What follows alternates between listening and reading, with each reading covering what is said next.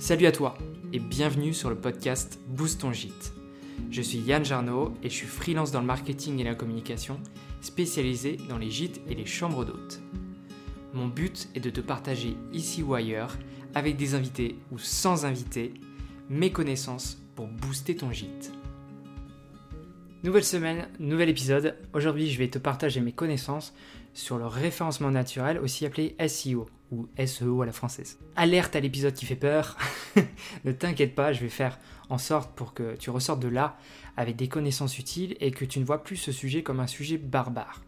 Car oui, il est facile de tomber sur des posts très complexes, mais je te promets que ça ne l'est pas tant que ça. Et personnellement, c'est un sujet qui me passionne et dans lequel je suis plutôt bon. Je voulais débuter cet épisode en remerciant toi, qui s'appelle Krill.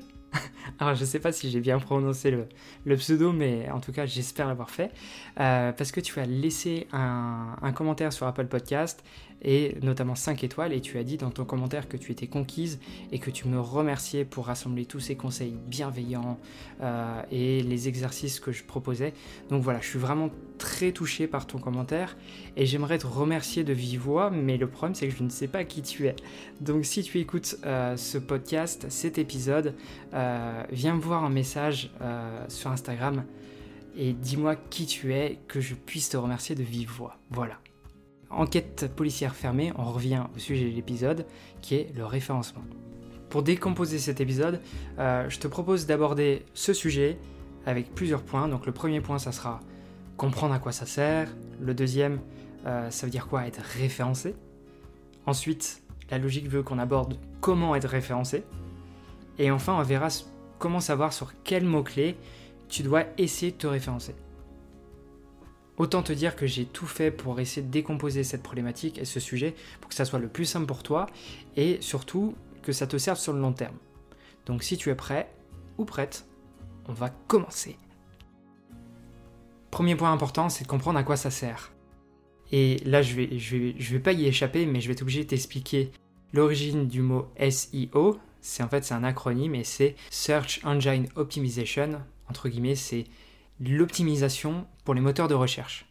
C'est aussi appelé le référencement naturel, et ça, c'est un ensemble de techniques qui permettent d'optimiser le contenu et la qualité de ton site. Et tout ça pour avoir un seul but, le positionner le mieux possible sur des mots-clés. Allez voilà, là on a fait le plus compliqué de l'épisode, le reste c'est du gâteau. Donc pour te faire l'idée simple, l'idée à retenir, c'est de travailler la qualité de ton contenu et de ton site pour qu'il apparaisse au bon endroit et pour les bonnes personnes, pour qu'il soit référencé. Premier mot complexe, ça veut dire quoi être référencé? Eh bien, c'est comme lorsque toi, tu veux référencer ton gîte ou ta chambre d'hôte à l'office de tourisme. Ton gîte est inscrit dans un registre et il est classé en fonction de critères, dans un catalogue par exemple. Essaye donc d'imaginer Google comme une grosse librairie et être référencé chez lui, c'est finalement comme si ton livre apparaissait dans sa librairie. Petite parenthèse, on parle très souvent de Google car c'est le moteur de recherche par excellence. 91% des utilisateurs en France passent par là pour surfer sur Internet. Autant dire que les 9% restants, on s'en fiche un peu. On ferme la parenthèse. Donc, comment être référencé? Google, en fait, c'est comme une sorte de bibliothécaire. Un peu comme ma belle-mère. Elle fait ce boulot, donc euh, il va y avoir un parallèle assez bizarre. Google, en fait, il est là avec ses petites lunettes, du coup, euh, sa robe longue, et, tous les jours, il cherche de nouveaux livres pour les ajouter à sa collection. Bisous, belle maman. Euh, dès qu'il tombe sur un nouveau site, en fait, il va regarder et essayer de comprendre de quoi ça parle, qui ça peut intéresser. Il est là, est-ce qu'il y a une belle couverture, est-ce que les chapitres sont clairs, euh, est-ce que l'auteur sait de quoi il parle, est-ce que c'est un vieux bouquin, ou alors c'est un nouveau? Bref, il va faire son petit rapport comme ça et il va prendre sa décision s'il doit l'ajouter euh, à l'entrée de la bibliothèque ou alors le ranger au fond. Tu vois où je veux en venir avec cette figure de style? Pour être référencé chez Google, il faut déjà qu'il tombe sur ton site. Deuxième parenthèse, il y a 20 milliards de sites qui sont visités chaque jour par Google. Ça en fait du boulot. Donc s'il en trouve un nouveau, Google va l'analyser pour savoir de quoi il parle et le comparer aux autres, qui sont déjà existants. C'est pour ça qu'il faut bien le construire et y publier du contenu de qualité, que Google ne peut pas trouver ailleurs, et il n'y a rien de mieux pour attirer sa curiosité. Tu peux donc être référencé, mais pas forcément mis en avant. Car Google fait un classement et leur donne sous forme de page, qu'on appelle les résultats de recherche. L'objectif premier de Google, c'est de répondre à la question de l'internaute. C'est un moteur de recherche, il y a donc des recherches et des réponses. Il va donc proposer en premier le site qui répond le mieux. Ce classement est remis à jour chaque jour lorsque les robots ou logiciels, si tu préfères, de Google parcourent tous ces sites. D'ailleurs, lorsqu'il le fait pour la première fois, on parle d'indexage. Tu vois, c'est pas très déconnant mon vocabulaire de libraire, il y a un index. Et un index, la définition, c'est une table alphabétique de sujets traités, de noms cités dans un livre, accompagnée de références, exemple index des matières. Donc là aussi, il y a une histoire de classement. Il arrive parfois que Google mette du temps à tomber sur ton site. Comme on l'a dit tout à l'heure, 20 milliards de sites à faire chaque jour, bah écoute, ça fait beaucoup. Donc n'hésite pas à le partager dès qu'il est en ligne sur ta page Facebook par exemple, ou alors sur, euh, sur LinkedIn, euh, sur Pinterest, enfin sur tous les réseaux sociaux, euh, malgré que Instagram ne soit pas très bien référencé, donc ne t'inquiète pas s'il n'y a pas vraiment d'incidence. tu peux aussi le faire sur Google My Business. Si tu as une page Google My Business, ça aura une très bonne incidence puisque Google My Business appartient à Google, donc techniquement pour lui, bah, ça va beaucoup lui plaire.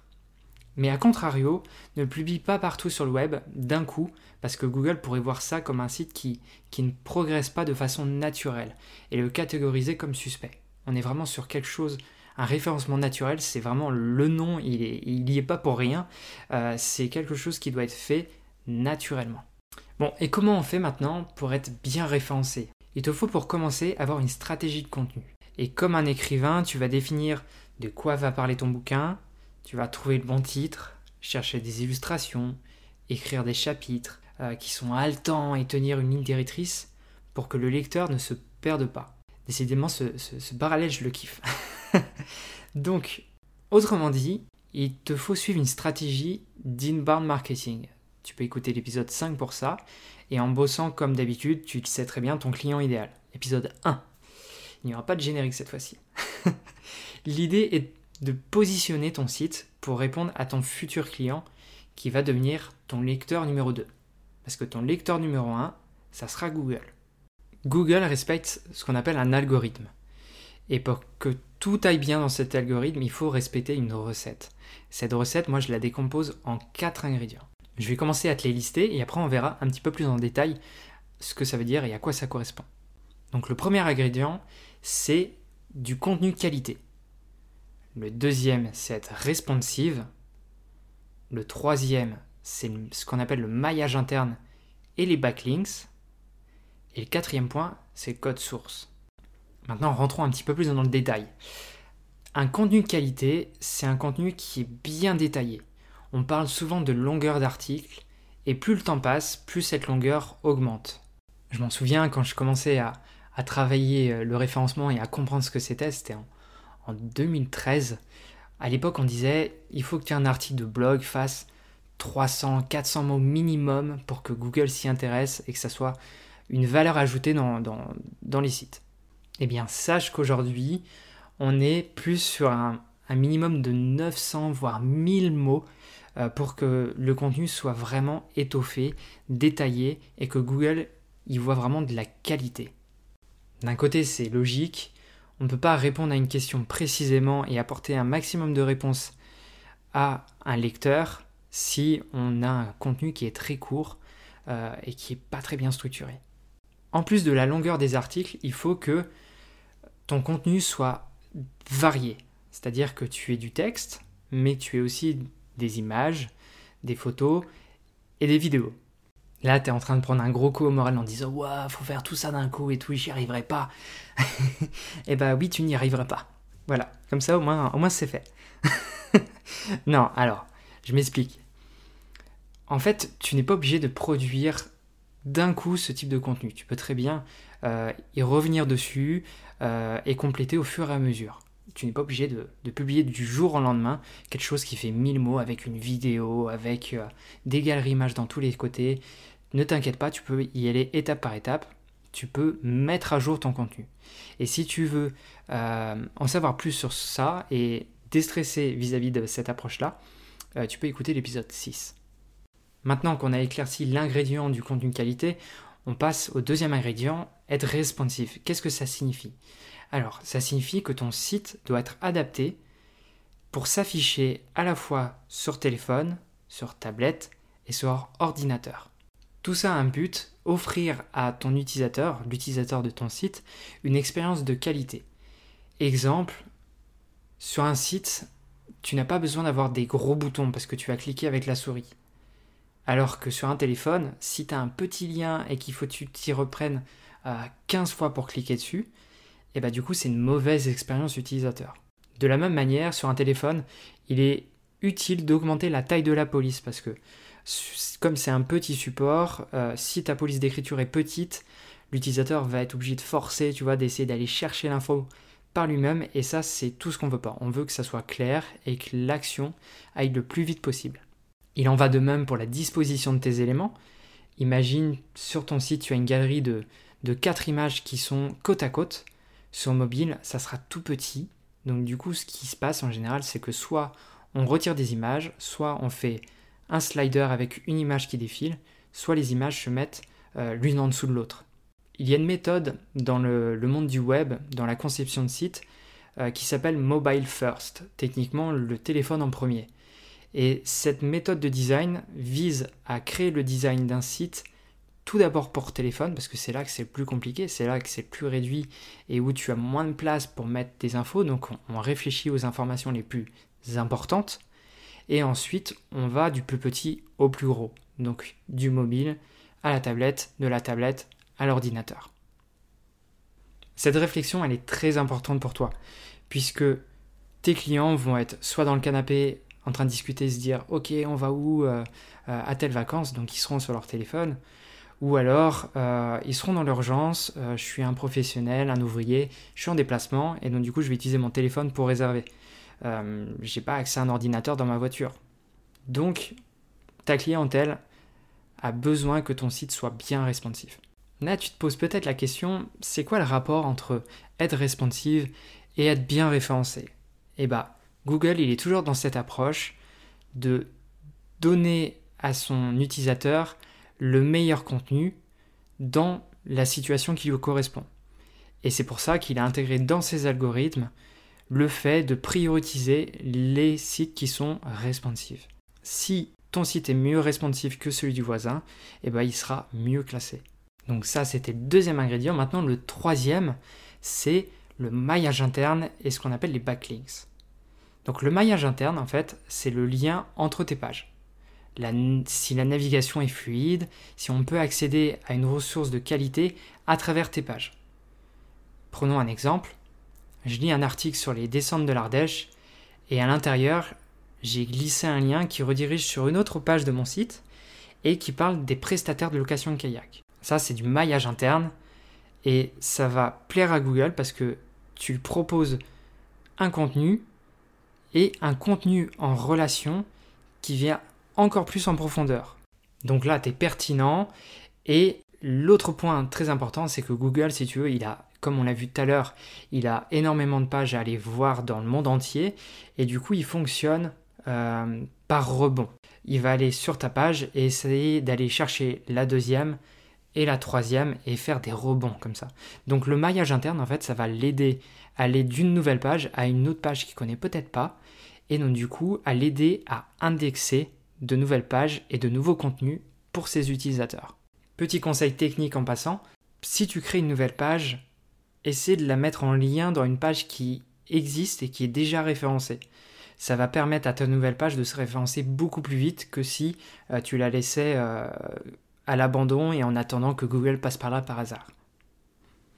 Mais fais attention que ce lien-là soit pertinent. Il ne faut pas que tu mettes, euh, je sais pas, dans ton article sur l'Égypte de l'Ardèche, que tu mettes quelque chose qui est en rapport avec la Bretagne. Ça, c'est un peu chelou. Donc, garde de la pertinence et vise tout le temps du contenu de qualité. Donc ça, c'était le maillage interne. Maintenant, je vais te parler rapidement des backlinks parce que c'est très complexe comme sujet. Il faudrait vraiment en faire un épisode euh, à part entière. Pour faire simple, les backlinks, c'est les liens qui pointent sur ton site en étant sur d'autres sites. Alors exemple, euh, tu es référencé dans un annuaire sur l'office de tourisme, euh, restons dans cet exemple-là, et euh, sur l'office de tourisme, sur le site de l'office de tourisme, tu as renseigné ton site internet. Et donc du coup, lorsque les gens cliquent dessus, ils arrivent sur ton site. Et bien ça, techniquement, c'est ce qu'on appelle un backlink. Plus tu as de backlinks, plus Google va voir ton site comme quelque chose qui est la référence on ne pointe pas chez quelqu'un euh, si on ne juge pas que, que, la cible est de qualité. Et dans la même réflexion, plus il y a de sites connus qui font référence à toi, plus euh, tu es considéré comme toi aussi avec de l'importance. On appelle ça l'autorité. Allez, dernier ingrédient de la recette, c'est le code source. Pour faire rapide, parce que du coup c'est très complexe, euh, le code source c'est la qualité de développement de ton site internet. Quand on parle de code source, c'est le code, c'est toutes les fonctions, c'est les scripts, c'est blablabla, blablabla, c'est la, la façon technique dont ton site a été développé. Et s'il est bien construit, s'il est rapide, s'il est sécurisé et ce qu'il est en HTTPS par exemple, l'importance du HTTPS est très importante. Euh, je fais juste une aparté.